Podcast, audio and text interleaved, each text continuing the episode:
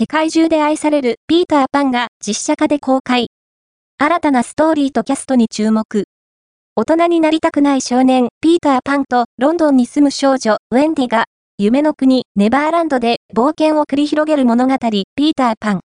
子供の頃に親しんだママやパパも多いのではないでしょうか。1904年に、戯曲及び小説として発表されて以降、120年近くもの間、映画やミュージカル、テーマパークでのアトラクションとして世界中で愛されてきました。この作品がピーターパンウェンデイとして実写映画化され、ディズニープラスで独占配信中です。